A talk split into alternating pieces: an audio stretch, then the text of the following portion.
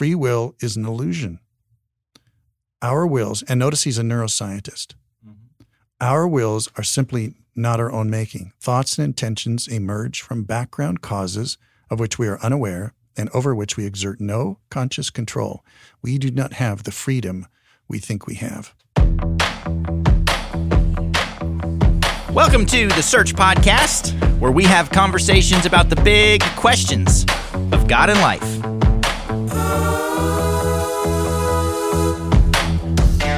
I'm your host, Blaine Larson, and today I've got the privilege of speaking to Don Barkley, Area Director for Search out in Orange County, California. And Don, we have got a big topic on the docket for today. If God is in control, do we really have free will? Now, could I have said that sentence differently? Or was it predetermined to always be just that way? oh, that's the big question, Blaine. Um, uh, that's what we're going to try to answer. Did you freely say that, or did you have to? Well, you wrote it for me on a piece of paper and told me I had to say it that way. So, the answer to the question right there. yep. Maybe Don's really in control. It's not God, it's Don Barkley's in control. Oh, that would be awful. that would be awful. Oh God. Well, in all in all seriousness, this is this is one of those classic philosophical questions that a lot of people bump into at some point along their journey of trying to figure out God, exploring Christianity. Because you don't have to read the Bible very long before you run across these passages where you go, "Oh my gosh!" Like, man, God is is a pretty powerful, strong, in control character. How does that really work? Uh, so let's just dive right in and start unpacking some of the options and the ways to look at this. Let's do that. And I I did some math um, in my head last night, thinking, how many times do you think have I have I heard this question? I've done a lot of discussions over the 37 years I've been with Search, and and probably was asked this before that. But um, if if I've heard this question, I, I don't think it's exaggerating. I think I've heard this question 20 times a year. Wow. So times say 40, that's 800 times. Wow. And and it's usually just like that. If God is in control of everything, then how can I have free will? It makes sense, right? Mm-hmm. If God's in control, you think of a puppeteer, and I'm and there's strings attached. Remember Pinocchio's dream to get free of those strings? yeah. and we all kind of feeling like, wait a minute, are there strings attached? So it's a very common question. If God is in control of everything, how can I have free will? And so it's based on this assumption. Uh, and, and I've heard this from people who are contemplating the, the reality of God many of these folks are agnostic or whatever, and they're kind of looking from the outside in and saying, well, one problem I have is is I don't like the idea of being controlled by anybody. And I just want to have an answer to this question. And I'm going to, ahead of time, I'm going to give you um, the, a shocking conclusion that I'm going to draw. Uh, and I'll tell you ahead of time. And so rather than asking, is God in control of everything? Then how can I have free will? I'm going to say, and conclude how can you have free will without God? That, I bet, is a very surprising conclusion to many of our listeners. So you've got to unpack for me how you wind up there. Yeah. Now you're thinking, maybe I shouldn't have chosen to have Don Barkley as a guest. Well, maybe I didn't choose at all. That's right. How can you have free will without God? And what I'm what I'm going to start with is just this this theme is that in a purely physical world, I think free will is edged out. Purely physical world, a physical world. Mm-hmm. So let's assume there's no God, no supernatural, and all is natural or material. So everything is just molecules and atoms. Um, sophisticated, complex. So we have compounds, we have chemical reactions, we have motion of all kinds. And and it's typical also of, of, a, of, this kind of materialist worldview. Sometimes you hear um, naturalistic or secular or materialistic. They all kind of mean the same thing. When we say materialistic in this sense, we're not talking about, you know, buying stuff before Christmas. You know, we're talking about materialism that way. Materialism in a philosophical sense means that I believe all is matter. Matter is all that matters because matter is all that is. So, talking from that point of view, there's no God, And usually in that worldview, the person also denies the existence, existence of any non material part of us, right? It just Mhm. follows. If everything is material, then there's no invisible you, there's no soul, there's no spirit, right? So, um, in a way, you could say there's really no mind. There is a brain, but there's no mind. Mind, where do you find the mind? Well, I've met some people that I'm pretty sure. oh, never mind. We're gonna edit that. or they're out of my mind, their mind, or they've lost their mind, right? Well, wait a minute. No, they still have their brain. Yeah, but they've lost their mind. And so there's something something that's distinct from mind from brain, right? Well, a true Uh-huh. materialist sees brain. That's it. Yeah. I mean, to be consistent. So we're Yeah. just talking consistent. Um, and then it starts with a series of just premises. Some things we know about this material physical world that uh, when there's motion, then there's a cause. And this is from the classics, Aristotle on, you know, um, a chain of movement. Life is change. Life is flux. And and he he he had to get to that. He had to deduce that there must be an unmoved mover because you couldn't have an ongoing chain of contingent motions, right? Yeah. Something had to be absolute and start the whole thing running. There had to be somebody to tip that first domino. Um, so we seem to know that every event has a cause. If um, and here's an example how how we are wired for this. And I got this from another source. I didn't make it up, but I think it's brilliant. If you're in a room with a cat, and suddenly a ball rolls across the room, what does the cat do? Goes and chases it. Exactly. And of course, the man does too, right? No. what does the The man, man do? is glad that the cat is not next to him anymore. You're a dog lover, I know. Um, i i the person, the human being, tends to look where where that come from? Because we're wired, you know, for causality. We're wired for cause. Where did that come from? We are wired and accustomed to the fact that events have causes, and every cause has a cause, and every cause that caused that cause, which caused that cause, has a cause.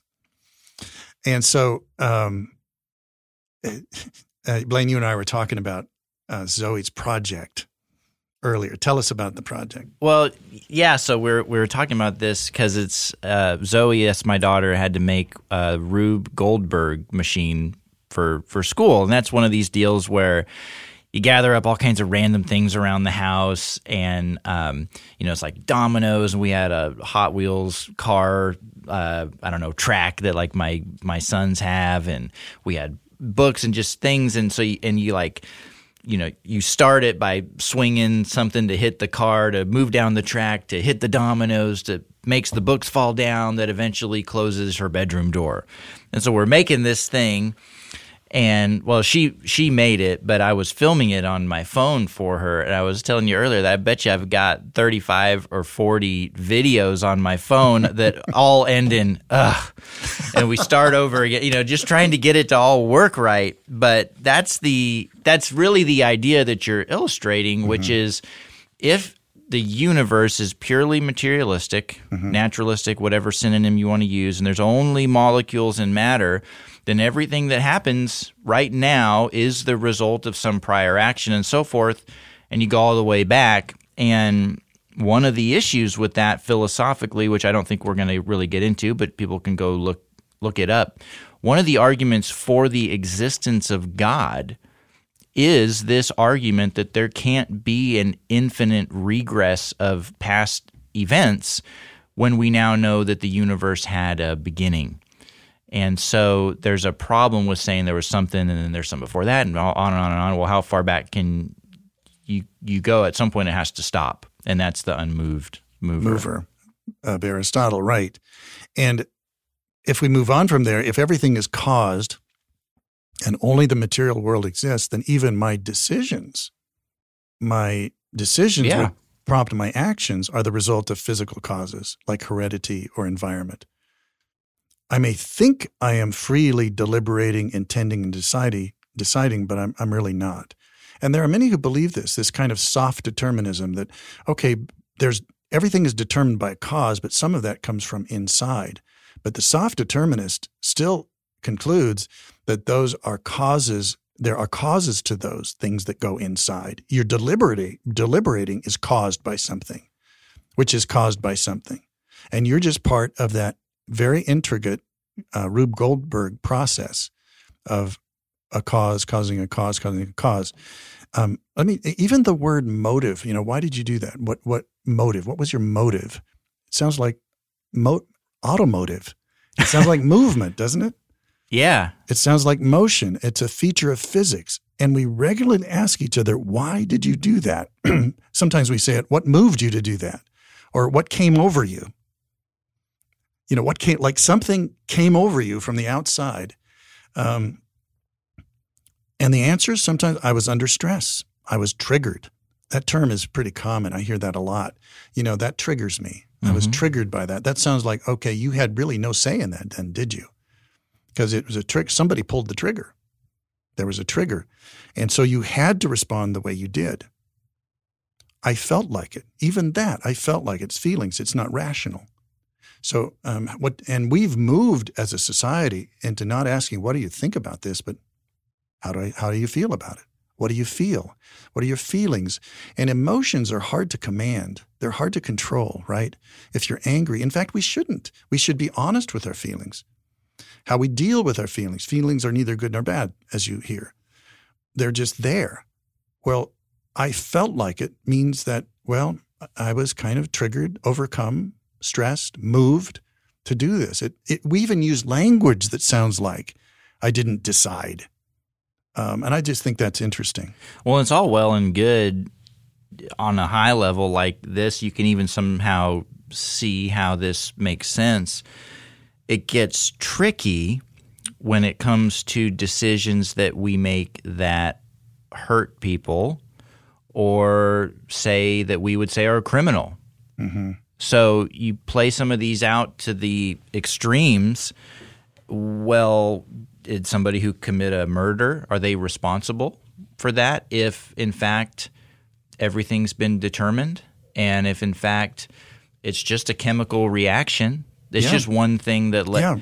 and it's not i mean people might oh come on but that's really a it's a valid critique of this view and something that i think you Yeah. have to think through if Yeah. you hold it Right, right.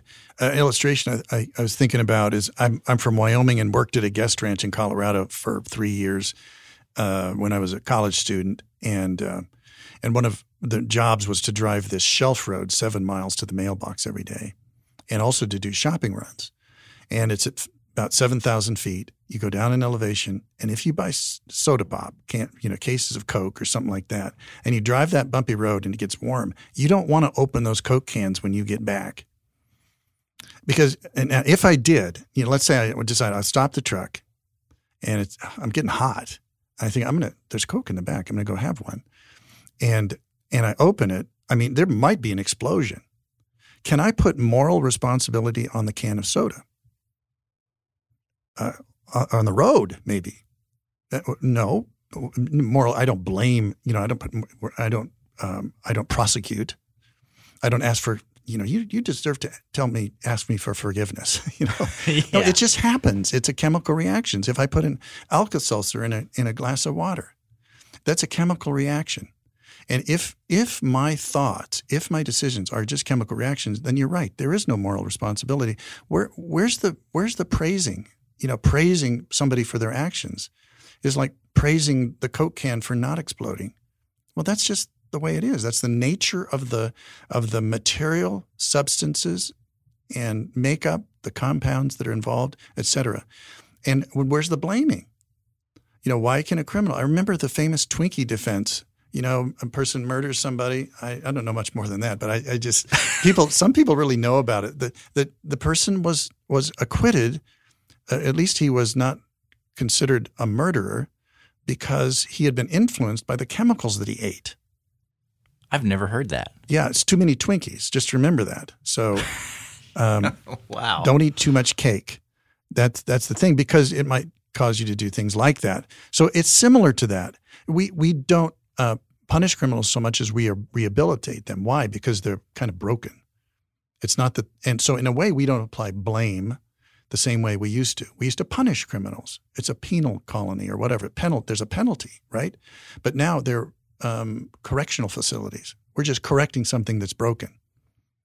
And to me, it takes away the dignity of the person. No, wait, I chose to do that. No, no, you really didn't. It it was it was you, you were just broken. You were um, you were a, like a broken machine. You were like a chemical reaction gone bad, sort of thing. And so that does kind of follow um, because they're only physical objects, because human minds really don't exist, but human brains do. Then how can you blame anybody? Hmm. In in um, Questioning God by John Hopper, one of our search staff guys in Houston, a great book by the way, Questioning God. He quotes um, atheist and neuroscientist Sam Harris in his book Free Will. Sam Harris writes, "Free will is an illusion. Our wills, and notice he's a neuroscientist. Mm-hmm. Our wills are simply not our own making. Thoughts and intentions emerge from background causes of which we are unaware and over which we exert no conscious control. We do not have the freedom we think we have. Now, people who have a problem with this view, and a lot of people do, I have no free will.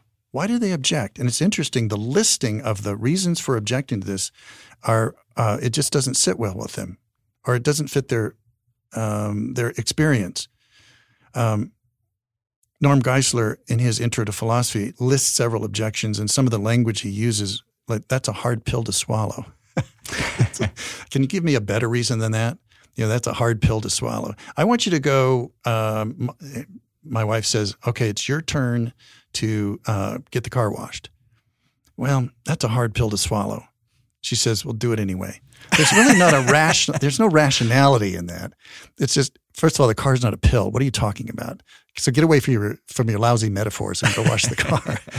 uh, it's a hard pill to swallow. Another is, is um, or it seems inconsistent with the human activity. It seems inconsistent with the human activity of deliberation or sense of freedom. It seems inconsistent.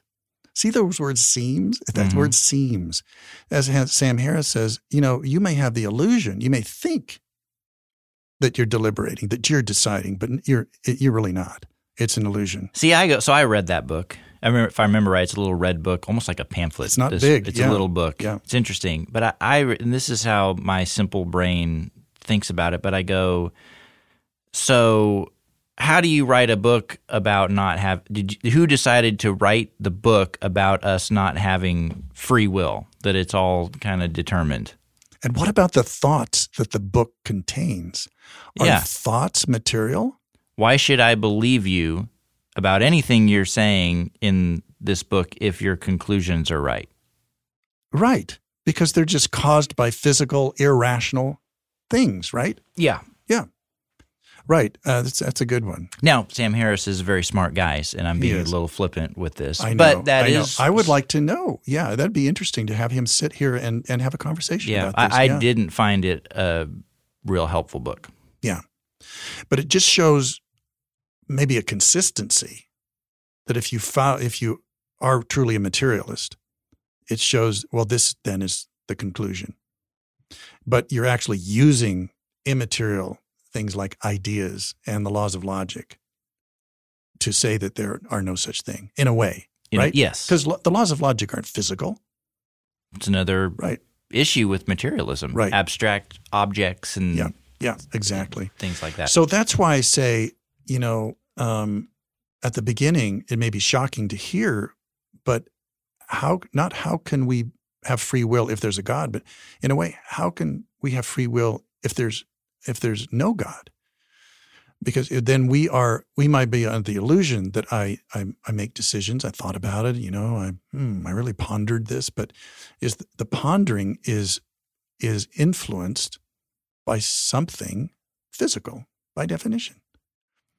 And and causes if, something a ball rolls off the table i the the ball didn't decide to. It just it did. It was i would ask what roll, rolled it off the table. I say well the cat knocked it off well what caused the cat to do that and you go on and it's a rube goldberg machine right yeah, Goldberg, say the whole name. Um, so that's that's why I said this about you know the materialist worldview. If we were to, you know, turn the page and say, okay, so w- for those okay believer in the Bible, believer in God and in Jesus Christ, what does the Bible say about this? If there's God, how can you not conclude that you um, don't have free will if God's in control? Well, as you know, uh, this is a subject that is pondered and talked about and debated in every seminary in the world.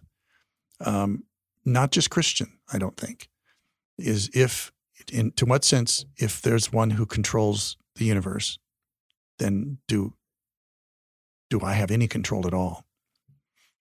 Yeah, so we're going to get to the bottom of it and answer this question once and for all. No, uh, but I think we are. We're you're going to introduce us to some maybe guiding principles or concepts, guardrails as we do think about this. So if as we move into okay, so if there is a God, and if there is a God, if God is the God of the Bible and mm-hmm. of of Jesus and Christianity, mm-hmm. Uh, how would we start to think about these questions, what does God say about these things? So, if there's a God, yeah, how does it impact this yeah, question? Yeah, because it's our turn now. Okay, Christian, how do you answer this question? And I'd say, well, we can't really answer the question unless we're told, you know, something. And so we do operate on the premise that God has told us mm-hmm. about who God is and who we are and the relationship between the two, right?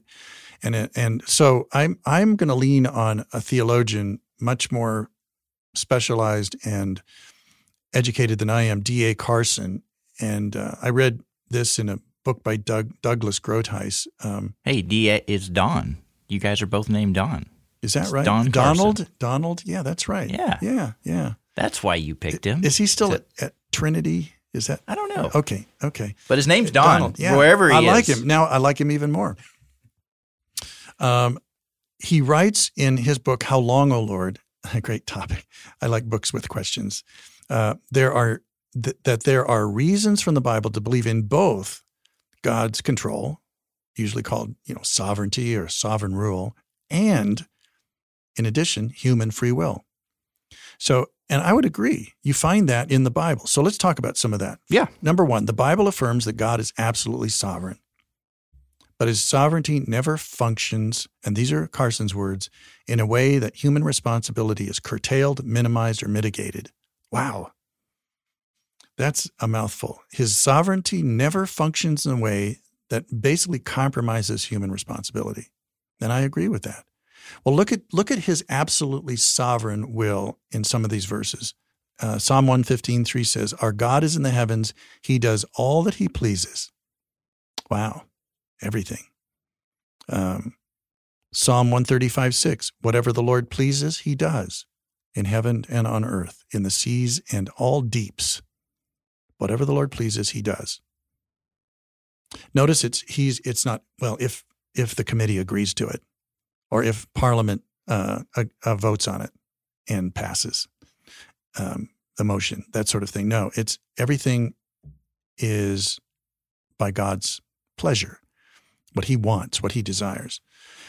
Ephesians 1:11, really strong, and not only this, but um, more in that that passage. Um, in him we have obtained an inheritance, having been predestined. There's the word that Christians use for determined, predestined. It uh, there's an intention by a person, God, who kind of determines something future, mm-hmm. right? He, we having been predestined according to the purpose of him who works all things according to the counsel of his will. It's pretty clear that he predestines according to his purpose and, and works all things according to the counsel of his will. And again, not the counsel of the angels, not the counsel of any human committee, but the counsel of his will. His pleasure, his, his working is not contingent on anything. Proverbs 21 1 The king's heart is a stream of water in the hand of the Lord. I, I, you know, I get questioned. Oh, and it says he turns it wherever he will. And so in that metaphor, it's like uh, a kid with a stream in the mud. He just puts a dam here and he can turn the water. You know, can he really operate like that in a in a king's mind? Can he can he can he actually have an influence or cause what the king decides? It sounds like that is the truth. And so we can't um, minimize or forget or soften these strong passages that say God is sovereign and in control. So that's one That's one. side of the the argument, if you Right, will, right. or one pole. Yep. What's the other side? The other side is exhibited in the question, common question I get is, is God, what about this Pharaoh? God hardened the Pharaoh's heart. There were 10 plagues that God brought upon Egypt, and it says God hardened his heart. People say, well, that's taking away his free will. What's interesting, though, what people don't notice, there's a summary passage that begin that begins, "I will harden Pharaoh's heart," he says to Moses. But as they go through the sequence, I think the first four of the ten, it said Pharaoh hardened his heart. Pharaoh hardened his heart. His heart was hardened. It doesn't say God did it. And then at a certain point, God hardens it. So a lot of people don't know that. So here's here is a mixture of Pharaoh's will to harden his own heart. He just didn't want to. He had a lot of reasons why he didn't want to. He thought he was d- divine for one thing.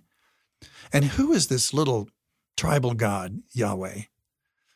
I'm not gonna. I'm gonna let my whole slave force go out to worship and and lose them. I'd be crazy. I'd be a bad pharaoh.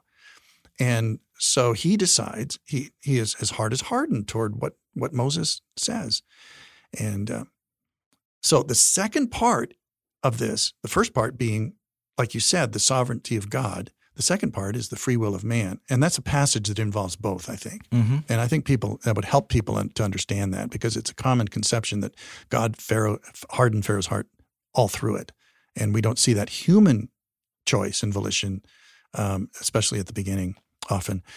So the second part is this part about human responsibility or free will. The Bible also affirms that people are morally responsible. In Carson's words, they really do choose, revel, obey, believe, defy, and make decisions, and they are held accountable for their actions. But this characteristic never functions to make God absolutely contingent.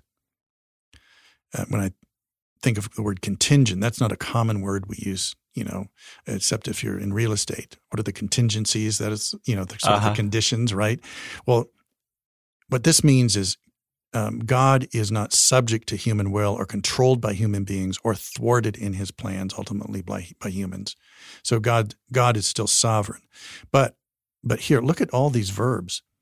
Uh, we can choose, revel, obey, believe, defy, and make decisions. Defy. Look at that. We can defy. You see that in Scripture. Mm-hmm. Um, and all, we should ask, why does God give us free will? We should put this in here, I think. Why does God give us free will? Well, look at places where he, he does. In Joshua 24, he says, choose this day whom you will serve. Choose. It's a choice. Choose whether the gods your fathers served in the region beyond the river or the gods of the Amorites in whose land you dwell. You have a choice. So I'm going to I'm going to kind of deal with this first real quickly is why would God give us a choice? Because in his plan, it's not just that we go someplace and be in heaven or that we become good people, but he it's all about relationships. He wants us to have a relationship with God. And that's amazing. Why would the God, the invisible, transcendent, omniscient, omnipresent, omnipotent God, so all knowing, all powerful, all present, why would that transcendent being want to have a relationship with me? That's the question I don't think anybody can answer except with the question of love. And when my kids said, asked, well, why does God love us? I don't know. I don't know. He wasn't caused to love us. He loves us from himself. It's self caused from God. Well, why is that? I don't know. That's like asking, you know, what's north of the North Pole? We've gone through that. What's north? They'll say south. No, that's south of the North Pole. Oh, up. No, that's not up. It doesn't count. No, it's on the stay on the globe. So it's like asking, what does blue smell like? I remember Norm Geisler asking that. There are certain uh, category mistakes that we make, and one of them is, why does God, why does, why is God God? Why does God love? He just does. That's just kind of the answer. Um, so it, he gives us the freedom. Um, if I have an app on my phone, but my phone is off now, off now, I could take that app, a recording app, and and say say into it, Don, I love you, and then play it back, and I brag to you, look, my phone loves me. Listen. Well, Siri will tell you. You don't even have to say it yourself. Really? Siri will tell me. Yeah. So, you can say, Siri, I'll bet. Hey Siri, Tell me you love me. Oh, it's not. Okay, well, of course. Siri, no, it can't. Apparently, it can't. It's not working. I'm surprised. I mean, you can say, Siri, tell me a joke. Let me see. Well, I got it on Don't Disturb, so may, it might be Oh, that. maybe that's it. Hey Siri, do you love me? I respect you. Oh man, Okay, I'm tell. switching to Alexa. I know, really, I know. I would change girlfriends if I were you. Yeah, but that's that illustrates the point. I, I can't say my phone loves me. Same way, if God were to program us to love Him, uh, and not not give us the free will to say yes or no, it'd be like a wedding. It's, what a sweet wedding this is. I'm thinking I'm watching this wedding. What a sweet wedding. Tears coming down my cheeks because I know these people. Then I learned, you know, he he is being forced into marrying her. You know, her a threat of his life. All of a sudden, sweet goes away, and it's awful because there has to be an I do. The I do is only meaningful if is the I won't, right? Mm-hmm. By the way, a friend of mine who graduated from seminary, first wedding in Arizona, said, "Do you take this um, woman to be your wife?" And he says, "I don't think so." He said, "No."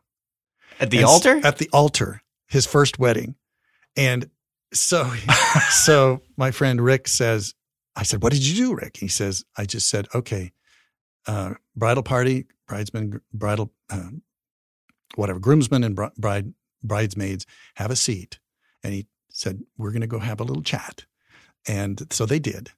And they talked it all through. He and it turns out he had cold feet and he just wasn't he was nervous and his nerves got the best of him. And um, and uh, and but his mind kicked in not just his nerves and and he th- thought past the chemicals and he said i'll do it. So he comes out, apologizes to the bride, apologizes to the parents of the bride, and to the, all the people in attendance, and says, "I'm I'm ready to go through with this." But see, that's a picture. God wants us to um, say "I do" to Him with um, with with it as a choice, as a choice. So that's behind this. It's all based on on a relationship. Um, and the Bible affirms this free choice all the way through. I mentioned the one in Joshua choose this day whom you'll serve. Listen to this one. Uh, each person, James says, is tempted when he is lured and enticed by his own desire. Interesting, by his own desire. So, tempted not by some outside force, but it, the temptation comes from within. Then, when desire has conceived, it gives birth to sin. So, it, it, it, it actually gets back to so bad choices are made, uh, blamed on the person, his own desire, kind of overcoming Huh. maybe a sense of what he ought to be doing or she ought to be doing. Matthew 23, what a verse this is for those who believe that um, people aren't free to thwart God's will um, totally in some way. I don't know this is thwarting his will, but it is definitely not in line with what would have pleased him. So this is where theologians start talking about his his prescribed will versus his permissive will. And the permissive will per- he allows for people to not follow or to choose to say I know I won't, which he did in the garden. He allowed them to say to to eat the forbidden fruit, right? Yeah. This passage in Matthew 23 in the last days of Jesus' life on earth before the crucifixion, he he laments over Jerusalem. He says, Jerusalem, Jerusalem, you who killed the prophets and stoned those sent to you. How often I have longed to gather your children together as a hen gathers her chicks under her wings, and you were not willing. Pretty strong Mhm. about, you know, the free will. And so a lot of these have horrible consequences. Um, theologian David Brown, old Scottish scholar, to look him up and learn about him, but he was an interesting guy. He calls this the awful dignity of the will. It's awful in the sense that you can actually choose to do um, take a take an action that will hurt you and hurt you forever even. Um, the awful dignity but that word dignity is there. That there's a dignity that i i am a person who has been given um, the privilege of making choices You really chose it. i really chose Yeah. it yeah Yep. It's not a facade, an illusion. No. And and in that verse, in Matthew, people are held accountable for their choices. Uh, there's a lot of passages about this. Boy, just almost anywhere in the Bible. Let me read to you uh, one famous one. You know, Deuteronomy is one of the most quoted books by Jesus, and it's for the Jews and for Christians alike. it's a summary of God's covenant from Mount Sinai. And it's Moses' words. The entire book of Deuteronomy, practically, except the first couple in the end, are, are in quotations, right? Yeah, well, Moses probably didn't write the part where he dies. No, no. I, I, don't think he did. No, exactly. yeah. but most of the other stuff. Yeah, exactly. Somebody says, we have to finish this book. Yeah. and they did. Maybe Joshua did it. Right? Yeah, yeah. Okay, it says, See, now this is God talking. I have set before you today life and the good, death and evil. So I've got these choices either or. If you obey the commands of the Lord your God that I command you today, by loving the Lord your God, by walking in his ways, and by keeping his commandments and his statutes and his rules, then you shall live and multiply. Notice the if and then. If you choose this, then this will happen, right? Mm-hmm. But the opposite is true. If your heart turns away and you will not hear, but are drawn away to worship other gods and serve them, uh, insert then, but it says, I declare to you today then that you shall surely perish. You shall not live long in the land that you're going are, are going over the Jordan to enter and possess, etc. And this conclusion, therefore, choose life. If you're looking for passages that say that God has given us choices, you know, what better than this? And there are slews of them, lots of them. Choose life, says. Um, in the New Testament, one of the biggest is everyone who calls on the name of the Lord will be saved. And um, there's a place in what Second Corinthians five where our job as Christians partly is to is to bring the news of reconciliation. You know, I, I plead with you. I I um, I plead with you that you reconciled yourself to God. Um, it's a it's a plea, it's persuasion. And oh, by the way, too, and uh, I, I, learned this also from Norman Geisler, is that in Acts you see both of these, the sovereignty of God and the free will of man, um, within three or four verses of each other in the book of Acts. At the end of chapter 13, it says, And everyone who was appointed to eternal life believed. And then four verses later, says, And Paul and Barnabas spoke in such a way, or were so persuasive, some, some versions say, that many believed. So, which is it? Was it God appointing or was it Paul persuading and yes. them choosing? And the answer is yes. And as when Geisler uh, was talking about this, he said, and there's no apology from the author, Luke, to say, now I'm going to be inconsistent here. No, it's all through the Bible you see both. So I hope that's that's enough to make that clear. I think it is. And tell me what you think of this because this this, of course, with without being silly about it. I mean, this this question is really one of those very big questions that a lot of ink has been spilled on, and and there's real tension here when you when you read the biblical text, and, and you're just giving us a couple examples, but but I mean the amount of work that has gone into trying to put all this together, and nobody's been able to do it uh, yet. So, in other words, we from a Christian theological perspective, we really everybody gets to a point where we go, well, I don't know how it works out. We know these things are true. How does it work? We really don't we don't know how it works, but we know that these two things are true: that God is sovereign and that people really do have uh, a freedom of, of choice and and bear responsibility for those those choices. Um, for backing up from the topic a little bit, though, mm-hmm. for me, this is one of the reasons I think Christianity is true, actually. Hmm. Because when you read through the Bible, you find that this is not the only issue that is complicated and in which there is tension between mm-hmm viewpoints that you could think are really contradictory, but you look at them, you know, they're not contradictory. They mm-hmm. we don't quite understand how they fit together, mm-hmm. but we know they're not contradictory. There's a mystery mm-hmm. to it, mm-hmm.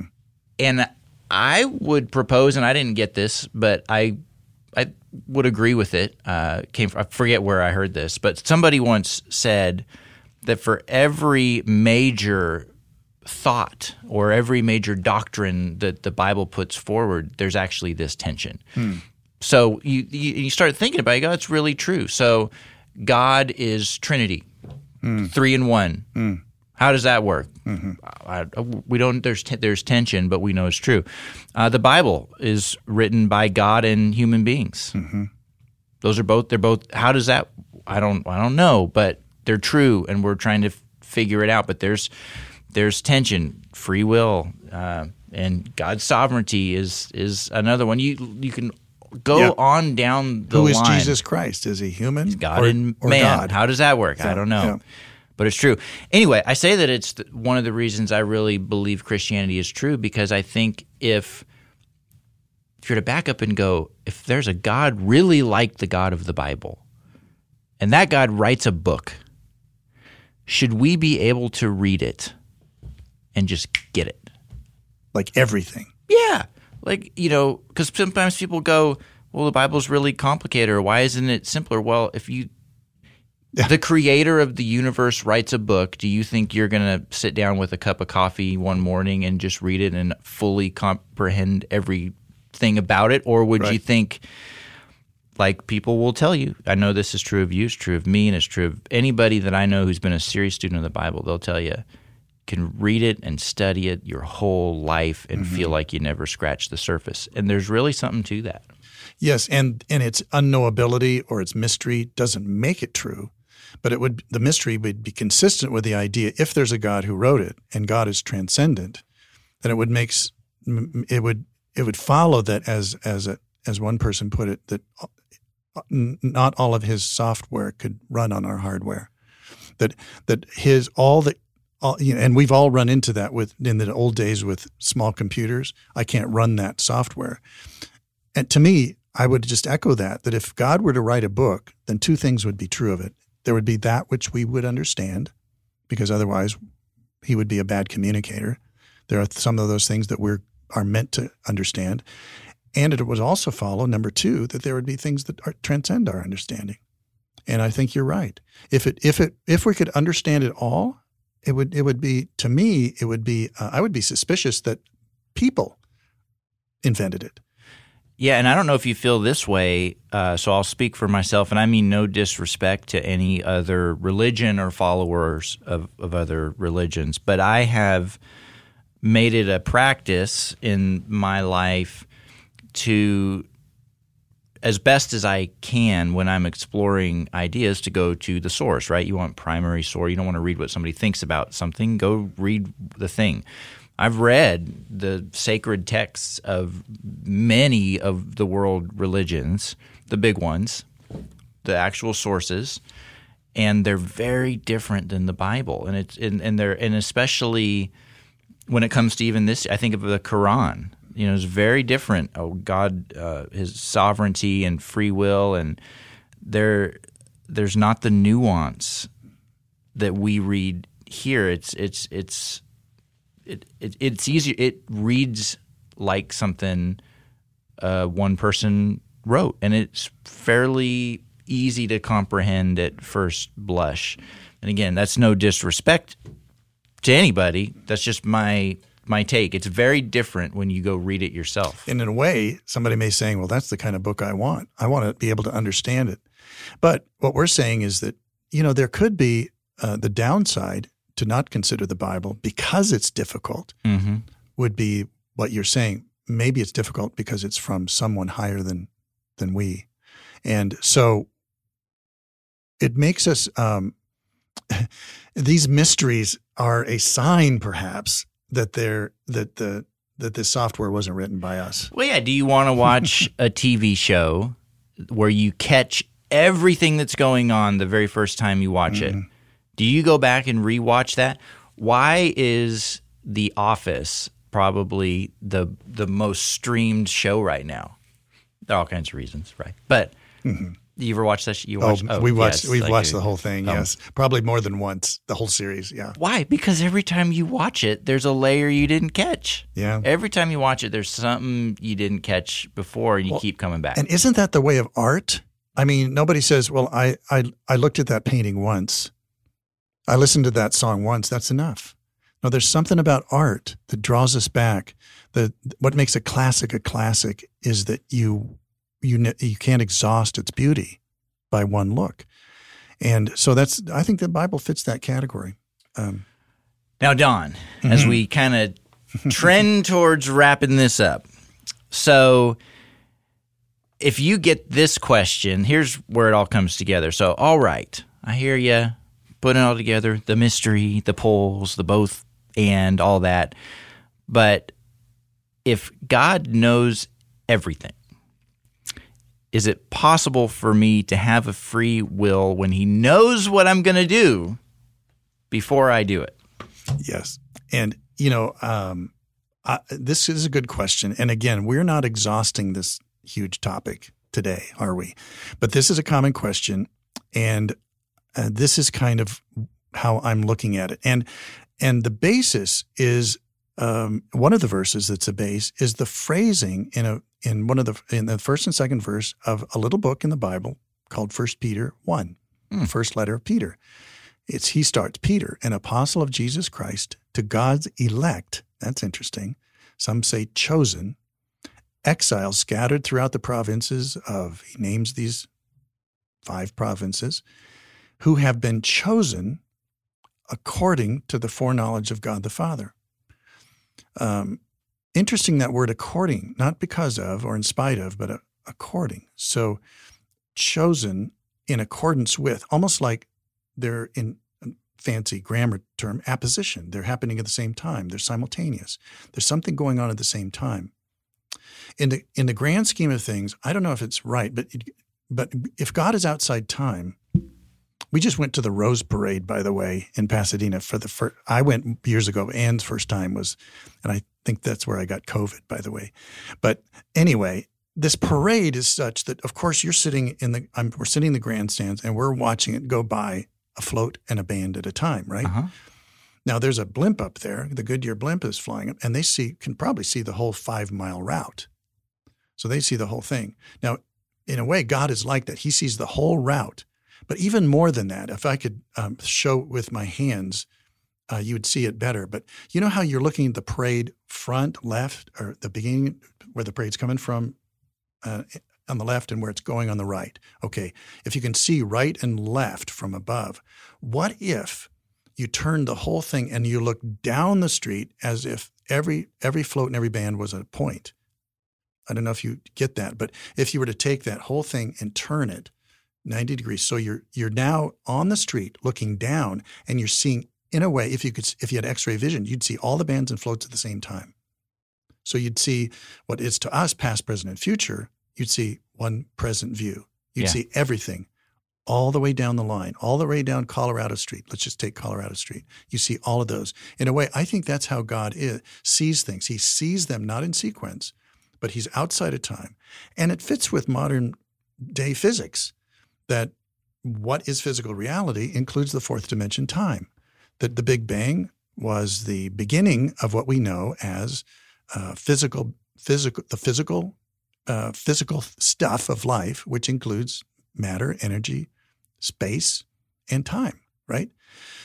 So if God, therefore, God is outside of time. So that really helps. How can God have foreknowledge? Well, it's not really foreknowledge. He knows it now. He doesn't know He it knew it ahead of time. He it's foreknowledge from our point of view, but he knows it now. So an illustration of that is okay, knowing that is let illustrate. Let's back up to our little world.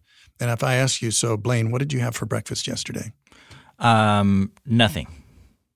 Did you so you have nothing. You don't eat breakfast? I don't eat breakfast. I'm doing that intermittent fasting, wow. Wow. Yeah. Okay. which is great, by the way. Okay. It's awesome. Okay. So you chose not to eat breakfast. Well, I don't. I'm. I'm not sure anymore. How many times am I gonna make that joke? Okay. Okay. You know. Yes, Okay. I chose not to eat breakfast yesterday. You chose not to eat breakfast. And so it's fixed in time. What if you decide, I choose to eat breakfast yesterday? Can you do that? No. No. Why? It's fixed. It's Already happened. It's unchangeable. It's already happened, right?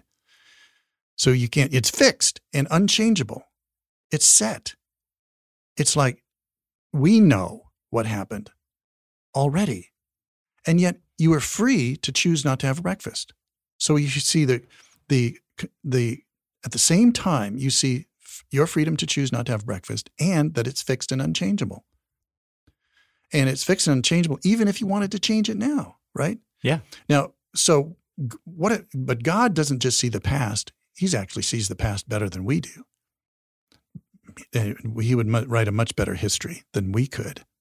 Um, but he knows the future. He knows the future as well as the past. He knows what you are going to freely choose to have breakfast tomorrow or not to have breakfast. He knows what you're going to freely choose. He knows that. Does that control or take away the free will? No, no more than it does control or take away your free will regarding yesterday. So that was a picture. It it doesn't it's there it doesn't answer everything. In a way it sounds like then God uh, his will is contingent on our choice. No, not if they're simultaneous, not if they're in accordance with, not if they're um, in the same moment, because God doesn't think in sequence. If God is outside time, I mean, just positing that Yeah. to me, it it it is consistent with the greatness of God. If you say, "Wow, my brain brain can't wrap wrap around that," well, yeah, well, that get used to that. There are some things in the Bible, like we've talking about, that you won't be able to really understand. So, but that was help helpful to me. God knows the future perfectly, as we know only the past. He knows what I will freely choose. Can He also order circumstances without manipulating people's wills, so that the results He has planned happen just as He has planned? I think so. But that sounds so complicated. How can anybody do that? Well, how can you create a universe out of nothing? God's good at the impossible. Very good. To us, it's very complicated. To God, it is effortless, literally. So if we're gonna land this Goodyear blimp on this on this episode, Don, what do you want everyone to to leave thinking about? I want them to think, okay, yeah, what does this mean to us? Um, for years, I did discussions and Q and A's in treatment centers for alcoholics and addicts. And when they ask me this question, because they're wanting to know if I'm participating in these 12 steps, are they my 12 steps or my higher power's 12 steps? I say, you are, you are going to take the steps, but you're going to have the, the, even the motivation, much time and the strength and because your life is unmanageable, um, you're going to take those steps. You're going to take those steps. And I would say to them, God sovereignly created you to be able to make choices. He gave you that dignity. Some of those choices are small and many are important, and one is monumental. And so I would say the most monumental choice of all is what am I going to do with God? And I'm going to, am I going to look for him? So I would say this. I wrote this ahead of time because I wanted to word it correct uh, uh, as, as I really, what my heart tells me to say is, will you choose to seek God? Are you willing to be willing even to do what it takes to abandon what you've been told, even, even what you've told yourself, to abandon what you're afraid of, or even what Blaine and I tell you? Are you ab- abandon that and just make it between you and God? Forget all that and just look to heaven and say, I'm willing if you are there. I want to know you. Just start there because you have that the dignity to decide whether to look for God or not. And if God is there, there's no better program, no better purpose for your life. Well, Don, that is a fantastic way to end this episode. Thank you so much for being my guest and for bringing such great clarity and thoughtfulness to this difficult topic. Well, you're welcome. It is. It's been. It's been uh, good for me as well. Thank you, Blaine. You're a great interviewer too. Appreciate the conversation. What you added to it too. Appreciate it. Well, thank you. And uh, to all of you, thank you so much for joining us. And until next time, thanks for listening.